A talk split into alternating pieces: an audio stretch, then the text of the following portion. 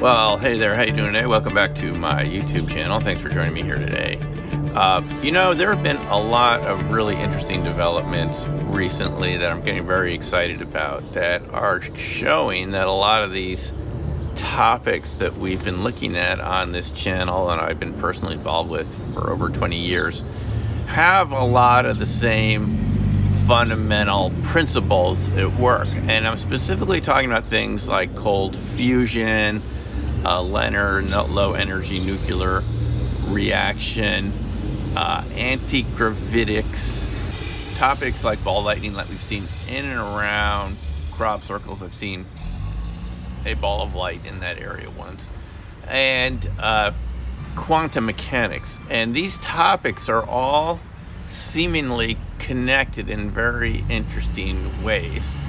Uh, I'd recommend that you look at Bob Greenyer's videos, uh, Martin Fleischmann Memorial Project. Remember, Martin Fleischmann is one of the pioneers in cold fusion research, and we found out in nineteen eighty-nine that they'd been doing this research at the University of Utah in Salt Lake. And uh, it turns out that Martin Fleischmann was looking at four interesting areas of physics, not just cold fusion. He was also studying antigravitics. And if the ideas of Bob Greenyer turn out to be correct, it would suggest that these are fundamentally all the same phenomena uh, underneath, that ordinary matter can change to a self-organizing, self-sustaining, correlated state where the particles, uh, electrons perhaps, interact in a coherent matter. That's why it's called coherent matter, and form these ball of light type objects, which are actually a form of superconductivity and also related to what's called the Bose-Einstein condensate, which happened to be discovered at NIST in Boulder, Colorado, Uh, a number of years ago. And these are forms of matter where the quantum states of the particles, the wave-like properties of the particles, overwhelms their particle likeness, and they begin to act like one particle. And then one wave-like particle for all of the atoms is in the Bose-Einstein condensate. And this transitions to a superconducting state, which creates perhaps Uh, cold fusion, low energy nuclear reaction. And you can see that in these kind of self-sustaining plasma-like entities, because you kind of get this glow coming out of it. Uh, relates to perhaps to uh, Andrea Rossi's work with the E CAT right now. And I think this is a very exciting development, because what we're seeing is a kind of a macroscopic quantum uh, behavior, which is creating energetic properties that we normally don't see uh, in ordinary matter. And it would explain why U F Os seem to give off the glows that they do, that they're using some sort of similar self-sustaining property. You remember Hal Puthoff talked about this at the S S E conference a couple of years ago at Las Vegas, how these objects seem to sustain themselves directly from the so-called zero-point energy, the, the quantum vacuum energy, the kind of the ground state, uh, where there's sort of a huge range of possibilities. And it's even describes, according to Bob Greenyer, elements like the sun, which is actually a large ball of light, according to the way he's looking at it, a type of low-energy nuclear reaction, almost uh, the opposite of what we've been told about being a high temperature fusion reaction. It could in fact be a low temperature fusion reaction that just gives off a ton of energy, which is why we feel the heat from the sun. Now, there's an interesting implication about all of this, which is that you too are a ball of light, because if this L E N R cold fusion process, Uh, the exotic vacuum object process, if it's working in nature, it'd be working in us too. And so you too would be ball of light. Now you're saying to me, Simeon, I don't look like a ball of light. You don't look like a ball of light. But that's because we're seeing different branches of the multiverse.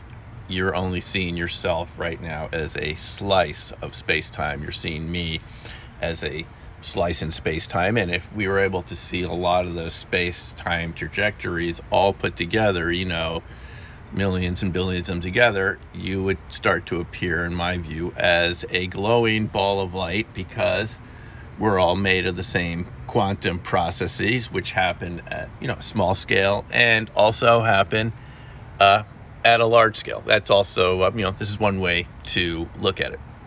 So this is very exciting to see a lot of these topics brought together. It's a type of breakthrough that I've been waiting for, to show us that, you know, as a lot of people say, so, I mean, you're just, just, why are you looking at all these different topics? Well, I've always seen them as one topic. It doesn't matter what you're talking about. We're talking about breaking symmetries of ordinary matter that we see in space-time, reconfiguring it in a way that produces non-ordinary, extraordinary sort of effects, you know, is in the case of R V, where you seem to have information coming from a so-called distance, or crop circles where you get these light anomalies and other strange magnetic and electromagnetic anomalies around crop circles.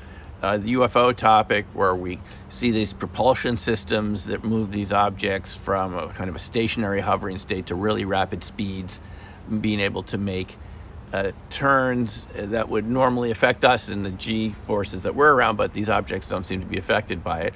It would explain that, because these self-sustaining correlated electron systems have their own gravitic fields, and Uh, they negate the gravity that we're in, because they create their own gravitational forces, and that can be used to negate the gravity we're around, antigravitics effects and so forth. So it's very interesting to see a lot of these topics tied together around one sort of set of ideas that go back to the work of Hal Puthoff, uh, Winston Bostick, Ken, Ken Shoulders, and a lot of other cold fusion researchers around the world for decades, to be able to see that actually we're kind of be seeing history being rewritten around here, because it, what it shows us is that, in fact, there have been people researching all these topics, and we didn't really hear their names. I don't know. I, I didn't find out about Kenneth Shoulders until recently.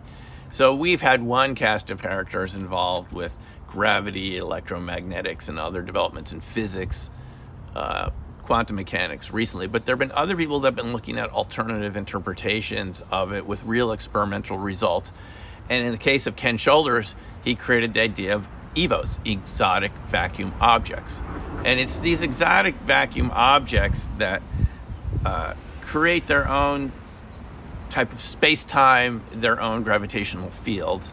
And they seem to be at play in a lot of these phenomena that we consider to be paranormal. And that's why I'm looking here right now. So these E V Os are very important. These exotic vacuum objects interact directly with the quantum vacuum.